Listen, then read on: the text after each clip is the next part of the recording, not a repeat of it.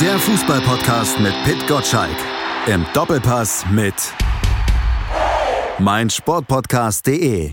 Hier ist wieder der Fever Pitch Podcast. Moin Pit, sag mal, weißt du, dass ich verdammt stolz auf uns bin? Äh, warum, warum bist du stolz auf uns? Das wäre ja das erste Mal seit langer Zeit. Ja, das stimmt, aber es ist wieder ein Transferfenster um und keiner von uns beiden hat sich weggestreikt, hat gestreikt, um zu einem anderen Podcast zu gehen ich bin ja auch äh, weit davon entfernt, irgendjemanden erpressen zu wollen, wie das jetzt bei Kolomoani ähm, passiert ist. Jetzt habe ich endlich seinen Namen gelernt, dass ich ihn einigermaßen ordentlich, ordentlich betone und jetzt haut er zu Paris Saint-Germain ab. Ich glaube, der Transfer wird bald über die Bühne gehen. Wahrscheinlich während in der Zeit, während wir hier reden und äh, der Veröffentlichung dieses Podcasts. Das ist aber das Los vom Fever Pitch Podcast.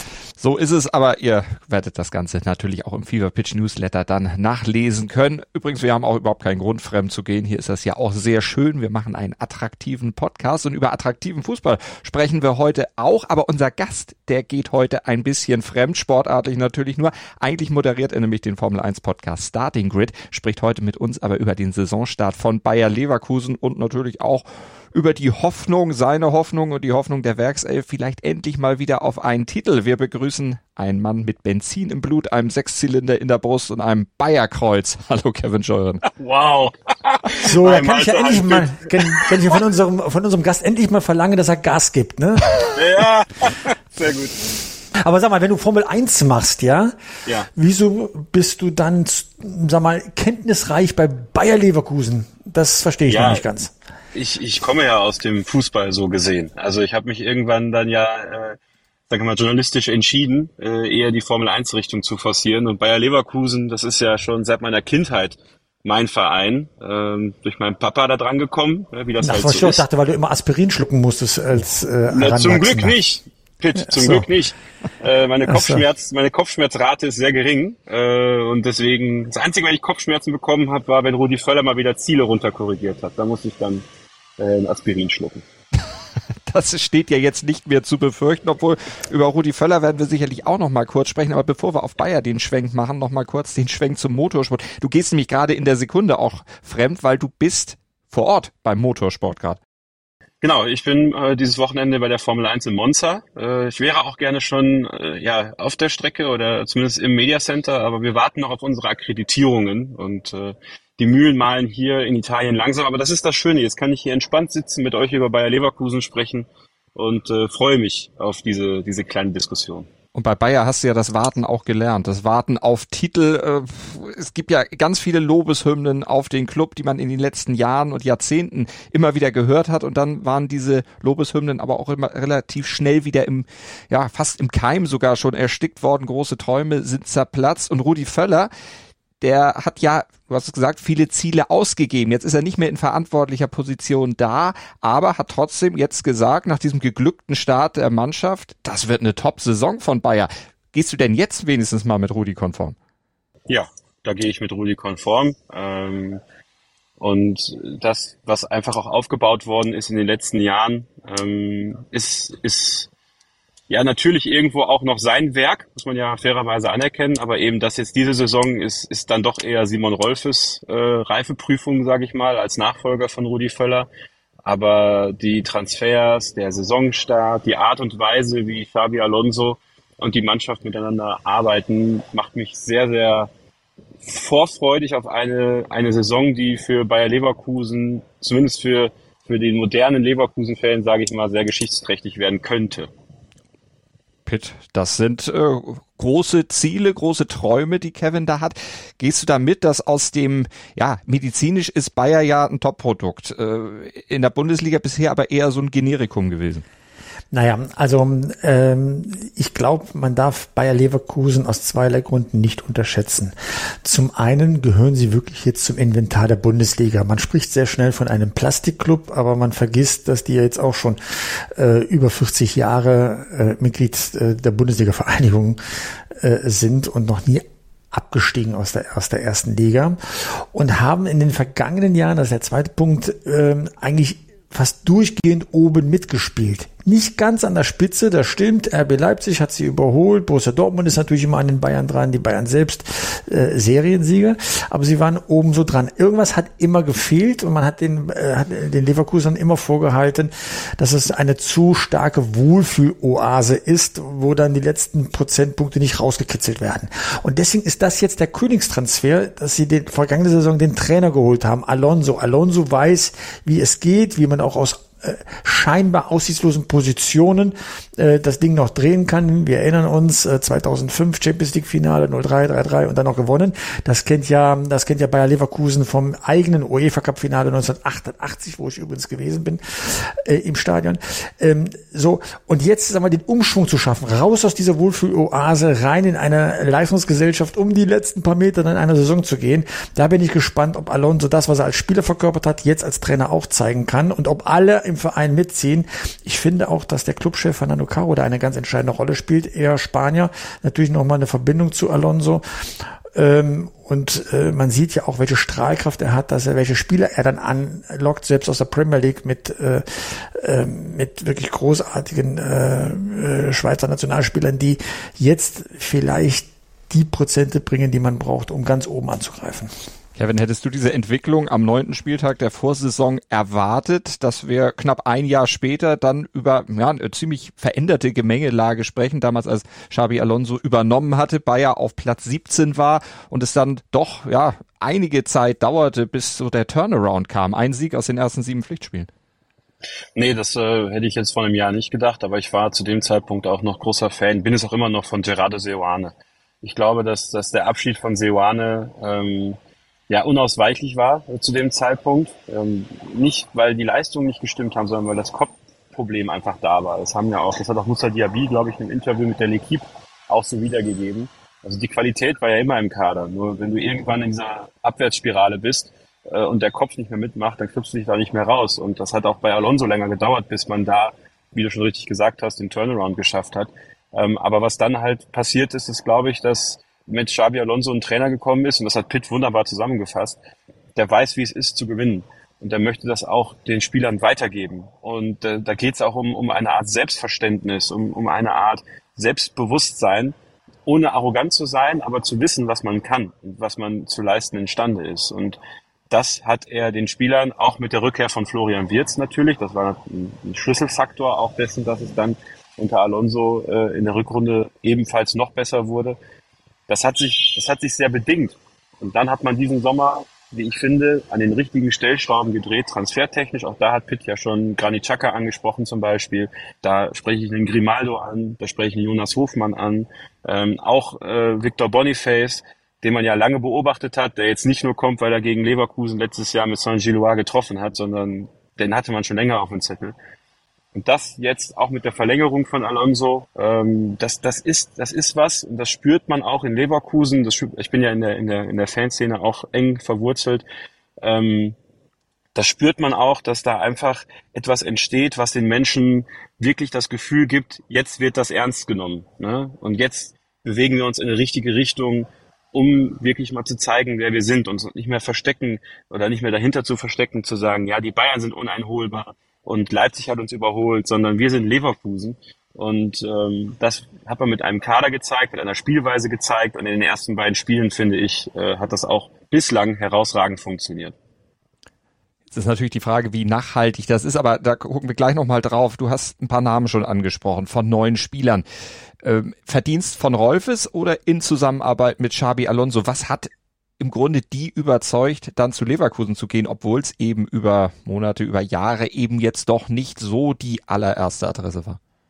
Natürlich Alonso auch. Also ähm, ein Grimaldo, ähm, spanischer Nationalspieler, der der kommt nicht äh, ohne Fernando, äh, ohne ähm, Fernando Alonso. Du bist immer noch ja, du bist Formel 1.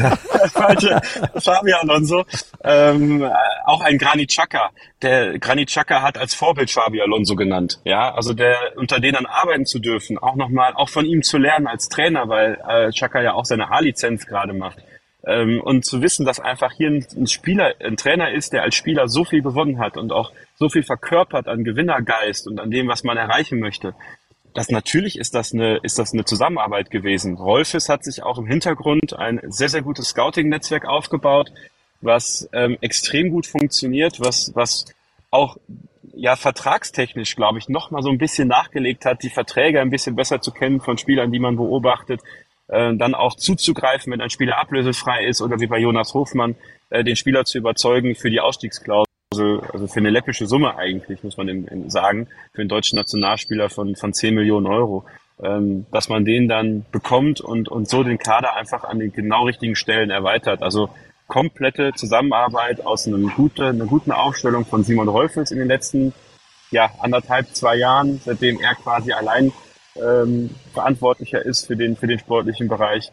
Ähm, natürlich auch Fernando Caro, da hat Pitt, finde ich, auch richtigerweise gesagt, dass, dass er einfach was verkörpert, was auch begeistert.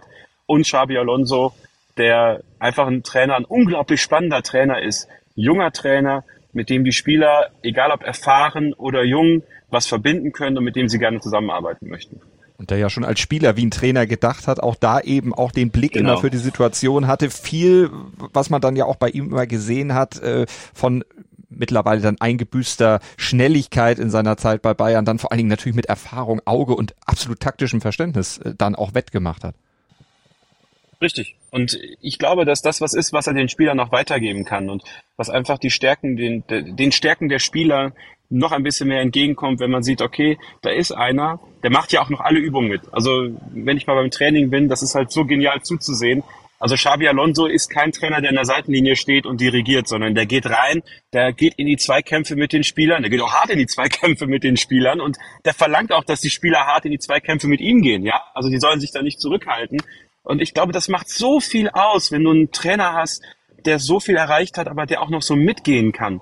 Und das siehst du auch in der Kommunikation am Spielfeldrand, der ist ja hyperaktiv, ja, aber immer so fokussiert dabei. Und das ist, das ist genial zuzusehen, wie der sich jetzt auch in diesen anderthalb Jahren, äh, ja, oder Dreivierteljahr muss man ja sagen, ähm, entwickelt hat auch als Trainer. Das, das ist, das ist super gut und ähm, ja, das, das muss man einfach jetzt so, das muss man auch wertschätzen, dass man das jetzt erleben darf, weil wenn das so weitergeht bei ihm, dann wird das noch ein Trainer sein, der eine absolute Weltkarriere machen kann. Was mir vor allem an diesem Kader gefällt, ist, ähm, dass der zwei Generationen miteinander verwoben sind. Also du hast wirklich die erfahrenen Leute mit Torwart Radetzky, 33 Jahre alt, mit Granit Xhaka geholt, 30 Jahre alt, Jonas Hofmann geholt, auch schon 31 Jahre alt. Die Erfahrung gibt Stabilität. Gleichzeitig hast du Sturm und Drang im Kader. Äh, Bonifage, äh, ich nenne ihn gerne mal Bodyface, 22 Jahre alt, ähm, Florian Wirz, 20 Jahre alt und jetzt kam ja vom FC Bayern auch noch Josif äh, Stanisic ähm, mit ähm, 23 äh, Jahren. Ne? So hast du eine gute Mischung aus ähm, Erfahrung und Sturm und Drang. Und das, glaube ich, ist ganz wichtig, weil die Jungen, die vielleicht das Tempo, den, das, das äh, ungebundene, das ähm, wirklich besondere Moment einbringen, gleichzeitig Orientierung haben, wann ist es gut, das Tempo mal rauszugeben, das Tempo zu erhöhen, das werden dann äh, die alten äh, Spieler ihnen schon vermitteln können und auf dem Platz auch vormachen können. Und das ist, glaube ich, eine gesunde Mischung, die man da hinbekommen hat. Bei der Zusammenstellung des Kaders, glaube ich, äh, darf man nicht nur sagen, es ist nur Simon Rolfes, das ist aber jetzt auch gut rausgekommen, sondern tatsächlich ist Simon Rolfes, bringt er eine neue Sichtweise bei einer Kaderzusammenstellung rein, sehr datengestützt, das ist auch sehr wichtig, ja, dass man sich eben nicht nur auf sein Bauchgefühl dann verlässt und gleichzeitig muss es ja wirtschaftlich auch alles Sinn machen, weil das ist auch bei Bayer Leverkusen immer klar, die Spieler sind meistens nur für eine gewisse Zeit dort, weil sie sich empfehlen für die richtig großen Clubs, die um die Champions League Krone mitspielen. Und so wird es auch in diesem Fall äh, dann da sein. Wir sind uns ja, glaube ich, alle einig, dass ähm, Spieler wie Florian Wirtz ihre Karriere nicht bei Bayer Leverkusen beenden werden. Aber sie bringen sich in Stellung. Das heißt aber nicht, dass man nicht zwischendurch auch mal endlich wieder ein paar Titel sammeln kann, weil der letzte Titel ist dann doch etwas länger her. Komplett richtig, ja. Und das ist äh, super zusammengefasst auch. Und das macht mich auch so optimistisch, dass es sich da ein ähm, Kader entwickelt, der eben in der Lage ist, Titel zu gewinnen. Weil was mir in den letzten Jahren immer aufgefallen ist, unabhängig davon, dass die Kaderstärke nicht ausreichend war aufgrund von vielen Verletzungen und letztes Jahr zum Beispiel ja auch äh, Frimpong und Diaby waren am Ende fertig, ja, also da ging gar nichts mehr ähm, und du hattest einfach keinen qualitativ gleichwertigen Ersatz. Worauf man jetzt diese Saison echt geachtet hat, ist den Kader im Grunde genommen ist der Kader doppelt stark besetzt. Äh, und das hatten wir Leverkusen so ganz, ganz selten meiner Meinung nach. Und dass man sehr bewusst auch sich entschlossen hat, erfahrene Spieler zu holen, in Anführungsstrichen fertige Spieler. Nachdem es jahrelang Usus war in Leverkusen, das Talent versuchen zu erwischen, was man dann entwickelt und für teuer Geld zu verkaufen. Und Fernando Caro hat das, glaube ich, in einem Interview vor der Saison, ich weiß jetzt nicht genau, mit wem das Interview war, aber das war ein ganz, ganz, das war ein Kernsatz für mich, dass er gesagt hat, ähm, nicht wortwörtlich, aber, aber in, im, in, im Grundtenor, dieses, dieses Jahr ist es wichtiger, einen Titel zu gewinnen, als die Marktwertsteigerung eines Talents zu forcieren. Und mhm. genau das spiegelt dieser Kader in der Zusammensetzung einfach auch wieder, ähm, weil es, glaube ich, wichtig war, dass wir auf, diesen, auf dieser Achse, die du angesprochen hast, Pitt, also Torwart, Abwehr, Mittelfeld, Sturm, äh, beziehungsweise auch, auch Mittelfeld, ähm, ja, die Taktgeber, sage ich mal. Im Sturm haben wir natürlich mit Patrick Schick einen erfahrenen Spieler, der aber noch verletzt ist und mit, mit Boniface jetzt einen, der jung ist, dass du auf jeder Position Erfahrung hast auch. Weil das in den wichtigen Spielen wichtig wird, dass du diese Spieler hast, die auch die jungen Spieler manchmal vielleicht so ein bisschen runterfahren, dass sie sich auch mal so ein bisschen einnorden vielleicht auch, falls das mal nötig ist. Und auch in der Kabine gab es ja ein Vakuum, nachdem die Benders weggegangen sind, nachdem Baumgartlinger weggegangen ist, ähm, so ein bisschen Chaos auch in Anführungsstrichen, ne? noch alles nicht so nicht so dramatisch, aber da kommt jetzt einer wie Chaka zum Beispiel, also das fand ich ja ganz faszinierend, den in den ersten Trainingsein, äh, Trainingseinsätzen quasi schon zu beobachten diese Präsenz, dieses, boah, der, der war jahrelang in England, ja. Also das ist ein Spieler, da hört man hin. Da siehst du auch, wie die jungen Spieler sich an den Wänden schon und versuchen so, sich, sich die Tipps zu holen. Und auch in den ersten beiden Bundesligaspielen war das sehr deutlich, dass Chaka einfach mit dieser Ruhe und Besonnenheit, aber Präsenz eben auch eine ganz wichtige Rolle einnehmen wird. Und ähm, das, das macht mich super zuversichtlich, dass, dass sich das in die richtige Richtung entwickelt in Leverkusen, weil, und auch da hast du recht, Pitt, ähm, ich glaube, da müssen wir uns nichts vormachen auch äh, mit der Europameisterschaft, die dann ansteht. Das könnte das letzte Jahr bereits von Florian Wirtz in Leverkusen sein. Das könnte mhm. das letzte Jahr von einem Palacios in Leverkusen sein. Das könnte ein letztes Jahr von Tapsoba, Kusunu, wie auch immer. Also all diese, diese hochpreisigen, äh, ich nenne sie mal Silberwarenspieler, ja, ähm, dass die, dass die den Verein verlassen. Und das ist doch viel schöner, die Aussicht zu haben, dass sie dem Verein vielleicht noch was schenken mit einem Titel, äh, und den Fans was schenken und dann, dann gehen. Ähm, damit machen sie sich ja in Leverkusen zum Beispiel äh, unsterblich. Und das, ja. wäre wunderschön. Aber erstmal schenkt uns die Mannschaft ja endlich Atemraum im Fußball. Ich mag die Spielweise ja. von, von Bayer Leverkusen, ja. Die sind erst im Schnitt 23,9 Jahre alt. Ähm, ich habe da nochmal nachgeschaut, aber haben trotzdem schon im Kader 13 A-Nationalspieler. Das fand ich sehr überraschend. Wenn man da die Liste durchgeht, wird das einem auch sofort klar. Aber wenn man die Zahl 13 anhört, ist man überrascht. Und was, was Rolfes dann mit, mit dem ganzen Team hinbekommen hat, dass die Transferbilanz, äh, da beziehe ich mich jetzt auf transfermarkt.de, ähm, trotzdem nur minus 12 Millionen war, was man investiert hat. Also das ist echt eine klare Qualitätssteigerung zu einem überschaubaren Preis und das macht eben die Qualität eines Kaderplaners wie Simon Rolfes aus, dass er eben nicht äh, mit Geld um sich schmeißt, um einfach Qualität reinzuholen, sondern auch wirtschaftlich denken muss und, äh, die Qualität steigert. Und äh, das, das gefällt mir einfach. Wir sollten das genießen, so, solange es ähm, eben geht. Äh, es werden mit Sicherheit auch äh, noch schwächere Phasen kommen und dann sitzen wir hier im Podcast und denken mir, was ist denn aus Leverkusen geworden? Auch diese Gespräche, Malte, haben wir in der Vergangenheit, in den vielen Jahren, wo wir diesen Podcast schon machen, immer wieder gehabt, wo wir uns, uns gewundert haben, dass die Highflyer aus Leverkusen sowie andere Teams einfach abgeschmiert äh, sind. Ja, Ich habe schon das Gefühl, dass die Stabilität beispielsweise nicht ganz so gewahrt ist, auch wenn jetzt alle Voraussetzungen gut sind, wie zum Beispiel bei Union Berlin, die ja aktueller Tabellenführer äh, gerade äh, sind. Da merkt man das Wachstum in den, seit dem Aufstieg äh, vor, vor vier, fünf Jahren, vor fünf Jahren glaube ich jetzt, ähm, wie das immer nach oben gewachsen ist. Leverkusen war immer wieder Schwankungen äh, unterworfen, wo man sagte, warum sind die jetzt abgeschmiert? Es gibt keinen objektiven Grund dafür. Und warum sind sie gerade über über Niveau äh, da gab es auch keinen Grund für, ja. So diese Konstanz, die man bei Union beobachtet, die braucht Leverkusen jetzt. Ähm, und da bin ich gespannt, wie Alonso das, das eben hinbekommt. Das ist eine, wie ich finde, spannendsten, der spannendsten Fragen dieser Bundesliga-Saison 23, 24. Hey, Malte Asmus von meinsportpodcast.de hier. Ab März geht's weiter mit unseren 100 Fußballlegenden. Staffel 4 bereits. Freut euch auf Zlatan Ibrahimovic, Michel Platini, Cesar Luis Minotti, Paolo Maldini, um nur mal vier zu nennen. Und bis wir mit der vierten Staffel kommen, hört doch einfach noch mal rein in die bisherigen drei Staffeln. Ronaldinho, Sepp Meyer, Gary Lineker, Lothar Matthäus und viele weitere warten da auf euch. 100 Fußballlegenden. Jetzt. Überall, wo es Podcasts gibt. Und so der erste richtige Lackmustest, Kevin, wird ja dann wahrscheinlich der vierte Spieltag sein, wenn es gegen die Bayern geht. Da hat sich Leverkusen ja in den letzten Jahren regelmäßig muss es so sagen, in die Hose gemacht, wenn es gegen Bayern ging. Und da gab es oft einen Knick. Wo, wo, wo, wo, wie war das denn das Ergebnis vorige Saison? Ich rede von den Jahren davor. ja, aber man merkt an der Entwicklung, ja, so, ja. da hat sich was getan in Leverkusen. Cool. Ne? Stabilität äh, mit Alonso, ja. Auch mal Plan B haben, wenn man mit, wenn Plan A nicht funktioniert, ja. Also wie war das Ergebnis noch in, in, in der Rückrunde? Ich weiß, weiß Kevin weiß es bestimmt noch, ich hab's verdrängt.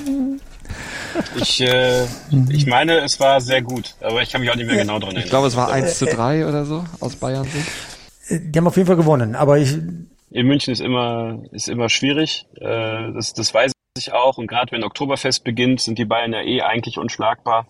Ähm, aber ich sehe das, ich sehe das so wie du Malte. Das ist der, der, der, der erste große Härtetest, ähm, die, den ich aber durchaus optimistisch angehen würde. Also es gibt keinen mhm. Grund. Also Leverkusen hat 2-1 gewonnen zu Hause am, äh, am 25. Spieltag, das war im März, ist aber in München in der Hinrunde 0-4 ja. verhauen worden. Aber sie genau. haben vor zwei Jahren, 2022, also vor anderthalb Jahren, wenn man es genauer nimmt, 1-1 in München gespielt. Also es, es, es geht auch. Äh, davor hast du recht, äh, war für Leverkusen nicht zu holen, Malte. Insofern können wir die Wahrheit ein bisschen auf, äh, miteinander teilen hier. Aber die Wahrheit liegt ja auf dem Platz und äh, von daher dann am vierten Spieltag. ja, 2019 hat Leverkusen auch mal 2-1 in München gewonnen. Insofern, es gibt. Das war toll. Das war toll. nee, ernsthaft, das war wirklich, das war ein geniales Spiel. Da hat der Radetzky eine Kontaktlinse verloren, äh, hat aber gehalten wie ein junger Gott und Bailey hat, glaube ich, zwei Tore geschossen. Aber du sagst, er hält wie ein junger Gott. Ich glaube, der einzige Schwachpunkt in dieser Leverkusener Mannschaft ist der Torwart. Der hat zu viele Böcke ja. in der Vergangenheit gehabt.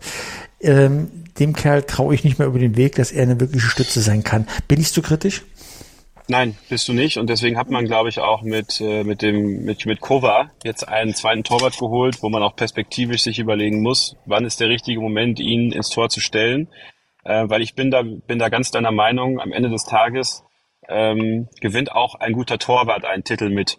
Und äh, Radetzky ist auf der Linie, finde ich, wirklich ein guter Torwart, aber fußballerisch also ich habe immer Angst, wenn er den Ball zurückgespielt bekommt, wirklich. Also es ist wirklich, es klingt echt hart, aber ähm, es passieren dann echt zu viele Fehler, die dann auch sehr teuer sind. Und ähm, deswegen, ja, glaube ich, dass man perspektivisch, also dass man noch nicht dieses Jahr, er ist ja auch Kapitän äh, und so, da jetzt irgendeinen Wechsel machen wird, außer es, es passiert was irgendwie verletzungstechnisch oder so, was ich natürlich nicht hoffe äh, und Kova bekommt dann schon seine Chance. Ähm, aber ich glaube, die, die Verpflichtung des, des neuen zweiten Torhüters, der jetzt wirklich dann auch äh, mit Größe, mit fußballerischer Qualität äh, aufwartet, ähm, dass das ein Fingerzeig für die Zukunft ist, dass, dass Lukas Radetzky äh, auf kurz oder lang halt in den, in den Hintergrund rücken wird. Ja. Aber ansonsten bist du nicht zu kritisch, nein. Sind wir uns denn einig, dass Leverkusen am Samstag gegen Darmstadt 98 den dritten Saisonstreak einfahren wird? Da sind wir uns 100% einig. So, siehst du, da braucht nämlich der Malte nicht seine Glaskugel rauszuholen, indem wir uns einfach mal einig sind, dass das so ausgeht. Ja, ich glaube, da gibt's auch keine zwei Meinungen, wenn das alles so läuft, wie es bisher gelaufen ist. Aber Kevin, die Glaskugel musst du trotzdem nochmal rausholen, weil du vorhin angesprochen hattest, dass Bayern natürlich mit Xabi Alonso langfristig verlängert hat. Allerdings hat Xabi Alonso eine Ausstiegsklausel Glaubst du, dass ihr noch lange Freude bei Bayer Leverkusen an Xabi Alonso haben werdet oder dass in zeitnaher ja, Zukunft dann vielleicht auch ein Abgang schon wieder möglich ist. Real Madrid, da wird ja auch noch gesucht. Ja. Bei Bayern München steht ja immer irgendwie ein Trainer zur, äh, zur Disposition, von daher. Ja, ähm, ich glaube, das müssen wir einfach realistisch sehen. Nein, also ich glaube nicht, dass er lange in Leverkusen sein wird. Äh, und ähm, es ist trotzdem wichtig, dass er verlängert hat, äh, auch für den Verein, weil die Ausstiegsklausel bedeutet, glaube ich, eine nicht unerhebliche Menge Geld, äh, die fließen wird, wenn ein Verein ihn abwerben möchte. Und ich bin mir auch sicher, dass wenn nächsten Sommer Real Madrid anklopft ähm, und ne, also nehmen wir doch mal den Fall an, es, es kann doch passieren, bei Leverkusen gewinnt einen Titel ähm, und äh, Alonso zeigt, es geht auch mit Leverkusen und Real Madrid klopft an, dann ist ihm doch keiner böse, wenn er geht. Also das ist äh, total verständlich. Und ähm, da muss man einfach realist genug sein und sagen, äh, wir haben hier einen Trainer, das habe ich ja gerade schon gesagt, der eine Weltkarriere haben kann. Äh, wir können froh sein, dass wir ihn hier in Leverkusen haben. Das ist so ein bisschen wie mit Toni Kroos damals als Spieler, äh, mit Dani Carvajal. Äh, wir können ja noch ein paar weitere aufzählen, wo man wusste, dass es halt nur äh, eine kurze Zeit ist, in der sie hier sein werden. Und trotzdem waren wir eine wichtige Brücke für sie, für, für eine große Karriere. Und so sehe ich das bei Xabi Alonso auch und bin da völlig entspannt, ähm, weil ich einfach Lu weiß, Lucio, Paulo Sergio, C. Roberto, genau. ah, was waren das hervorragende Spieler. Natürlich, mhm. Ja. Wunderbar war das immer. Leverkusen ist einfach äh, ein toller Platz, um sich zu entwickeln, Fuß zu fassen und dann als Sprungbrett dann in die große weite Fußballwelt. Und äh, die Leute blicken immer sehr wohlwollend zurück auf diese Zeit in Leverkusen. Das muss man wirklich so sagen. Und wir blicken mit sehr viel Spannung auf die nächsten Spieltage, was Leverkusen angeht, ob diese Entwicklung dann tatsächlich nachhaltig wäre. Kevin, wenn du dir was wünschen dürftest für den Ausgang dieser Saison, welchen Titel würdest du denn, na klar, Meisterschaft, oder? Oder was wäre denn aus deiner Sicht der realistische Titel, frage ich so. Also der realistische Titel muss immer der DFB-Pokal sein äh, weil es einfach der Titel ist, den du am schnellsten erreichen kannst. Äh, wenn du es so annimmst wie das Spiel in der ersten Runde, dann bin ich auch der Auffassung, dass du jeden Gegner im DFB-Pokal immer schlagen kannst. Europapokal, ähm, man hat jetzt letztes Jahr in Leverkusen gesehen, äh, jahrelang hat man die Europa League nicht ernst genommen, wenn man wegen Weiner als Dritter ausgeschieden ist aus der Champions League und ist dementsprechend knallhart durchgeflogen. Äh, und als man es letztes Jahr ernst genommen hat, ähm, hat man auch gesehen, dass es auch, auch Eintracht Frankfurt hat das ja gezeigt, dass die Europa League äh, ein Wettbewerb sein kann, den auch die Fans mitzieht äh, oder den die Fans auch mitgehen möchten und den der Verein auch mitgehen kann. Aber natürlich sage ich dir ehrlich, äh, wenn ich mir was wünschen dürfte, würde ich auf jeden Titel verzichten und diese Meisterschale endlich, äh, endlich einmal in Leverkusen haben wollen. Aber dass das du redest schon wie so, du redest schon wie so ein Schalker. Du redest schon wie so ein Schalker. Nein. Also ich sag, ich sag dir, ich sag euch eins. Also mein Tipp, mein Saisontipp ist, wir werden Dritter das ist halt, das ist halt mein, mein realistischer Tipp. Aber wenn du bei einem gewissen Zeitpunkt äh, immer noch oben dran sein kannst, wie letztes Jahr Borussia Dortmund, mein Gott, dann legst du alles da rein und dann, dann, dann kannst du auch eine Sensation schaffen. Aber wenn ich so nicht in die Saison gehen würde, dann weiß ich nicht. Ich glaube, das würde auch Xabi Alonso nicht gefallen. Ich glaube, dass, da geht's halt um dieses Selbstverständnis und um die Art und Weise, wie man es angeht. Nicht euphorisch, nicht übermäßig irgendwie äh, naiv, sondern durchaus realistisch. Unser Kader ist in der Lage, in die Top 3 zu kommen. Und alles, was dann drüber hinausgeht, ist, ist, der, ist der Bonus, den, den wir alle, glaube ich, in Leverkusen gerne feiern würden. Pitt, gehst du damit? Naja, ähm, die ersten drei, das ist natürlich schon realistisch, ja. Aber ich denke dann, weil du ja gerade bei der Formel 1 bist, Verstappen wird sagen, na, ich versuche mal irgendwie ins Ziel zu kommen bei diesem Formel 1 Rennen in Monza. Das würde der auch nicht sagen. Der ist auch nicht zufrieden, dass er sagt, ähm, äh, ich bin froh, wenn ich irgendwie auf dem Podest lande, sondern der will gewinnen. Und das genau. äh, strömt er auch aus aus seiner Fahrweise und äh, jetzt übertragen auf Bayer Leverkusen, von der Spielweise her zu sagen, hier führt die Meisterschaft nur über uns. Das ist ja das, was ich bei Borussia Dortmund vermisse und erst recht jetzt zum Saisonstart. Ja, die haben einen hervorragenden Kader und dann äh, kommt immer dieses böse Wort Mentalität, das man nicht verwenden soll, aber verwenden muss. Ja, äh, du kannst mit Körpersprache schon zeigen, wo du hin willst und ähm, wenn du den, wenn du die Bayern irgendwie ärgern willst, dann solltest du das auch zeigen und sie nerven mit deinem mit deinem Anspruch. Ja, deswegen deswegen, ich finde schon, Bayer Leverkusen darf ein bisschen mutiger sein. Natürlich, äh, sie, sie kennen die Vergangenheit und, und wollen dann auch nicht die Häme kriegen. Aber ich finde, keine Mannschaft, die ambitionierte Ziele formuliert, sollte Häme bekommen, weil lieber ist mir äh, eine Mannschaft, die äh, ich sage, ich will Meister werden und wird dann Ende vielleicht Zweiter oder Dritter, als wenn eine Mannschaft schon sagt, ah, ich Hauptsache ich qualifiziere mich für die Champions League, hurra, wir haben unser Ziel erreicht. Da ist mir eine Angriffslust äh, schon lieber und die Spielweise von Bayer Leverkusen zeigt ganz klar Angriffslust und deswegen freue ich mich gerade so über Leverkusen und ähm, bin froh, dass wir im Podcast auch mal so etwas ausführlicher über Bayer Leverkusen reden konnten. Nicht falsch verstehen, Pitt. Mhm. Intern, glaube ich, ist das Ziel klar. Also das, was ich aus Mannschaftskreisen auch gehört habe, ist, dass, dass sie ein großes Ziel anstreben diese Saison. Was ich glaube, ist, dass Xabi Alonso ein Trainer ist, der möchte nicht reden, der möchte auch nicht darüber sprechen, ne, wir wollen angreifen, sondern wir greifen an. Aber das machen wir, mhm. wie du schon richtig sagst, über die Spielweise. Das, was ich jetzt gerade gesagt habe, ist die Sicht des Fans und ist die Sicht ja. desjenigen, der eben auch schon jahrelang dabei ist und genau weiß, was passiert ist. Und das ist genau das, was ich bei Rudi Völler immer gehasst habe. Dass er immer gesagt hat, okay, wir wollen in die Champions League. Dann, dass das nicht funktioniert, ach ja, das Spiel nächste Europa League ist auch nicht schlimm. Das ist auch in Ordnung. Das ist bei Leverkusen, man kann nicht erwarten, dass man nächstes Jahr Champions League spielt. Aber da spielen wir ein Jahr nicht international. Das ist zwar blöd, aber nächstes Jahr greifen wir dann wieder an. Und genau das passiert diese Saison nicht. Es wird jetzt nicht hinausposaunt, sondern ich glaube, und das ist wirklich das, was ich, was mir imponiert bei dieser Mannschaft, ist, dass so viel in den Augen, so viel Hunger ist und so viel, so viel Wille ist, das Ganze Spiel für Spiel vernünftig aufzubauen und sich dann zwangsläufig dieses Thema auch öffentlich entwickeln wird. Und dann werden wir, glaube ich, im Saisonverlauf mit ein bisschen Ruhe zu beginnen, weil so viele Leute reden Leverkusen so weit nach oben. Und das, das gefällt ähm, vielleicht den Leuten, die hoffen, dass Leverkusen wieder abschmiert, weil sie genau wissen, dass das passieren könnte. Aber intern, glaube ich, wissen alle genau, wo sie hinwollen. Und äh, mit Ergebnissen punkten, anstatt mit Interviews und Worten. Ich glaube, das tut, das tut vielen in Leverkusen auch ganz gut. Und dann gucken wir mal, was passiert. Und das machen wir natürlich auch hier beim Fever Pitch Podcast und bei Fever Pitch Werktags 6.10 Uhr, wenn ihr den Newsletter abonniert in eurem Postfach unter Newsletter.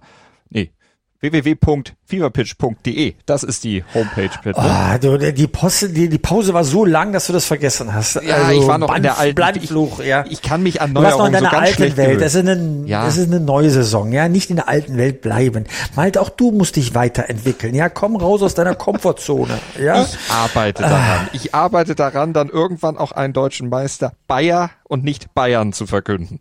Es wird funktionieren. Ja, man muss dann, da wird sich auch derjenige, der die Gravur an der Meisterschale anbringt, freuen. Äh, hat er bei Bayer endlich mal einen Buchstaben weniger. Obwohl Leverkusen ist auch ja. schon ein schönes langes Es gleicht sich ja. am Ende alles wieder aus. so, und das 04 Es ist mir ganz egal, Hauptsache es kommt da drauf. Also. Ja. Wir werden es verfolgen. Kevin, vielen Dank nach Monza. Viel Spaß bei der Formel 1 Danke. und nächste Woche natürlich neben Fever Pitch auch Starting Grid hören. Überall, wo es Podcasts gibt. Tschüss, ihr beiden. Tschüss, Malte. Ciao. Wie baut man eine harmonische Beziehung zu seinem Hund auf? Puh, gar nicht so leicht. Und deshalb frage ich nach, wie es anderen Hundeeltern gelingt, beziehungsweise wie die daran arbeiten. Bei Iswas Dog reden wir dann drüber. Alle 14 Tage neu mit mir, Malte Asmus und unserer Expertin für eine harmonische Mensch-Hund-Beziehung, Melanie Lippisch. Iswas Dog mit Malte Asmus. Überall, wo es Podcasts gibt.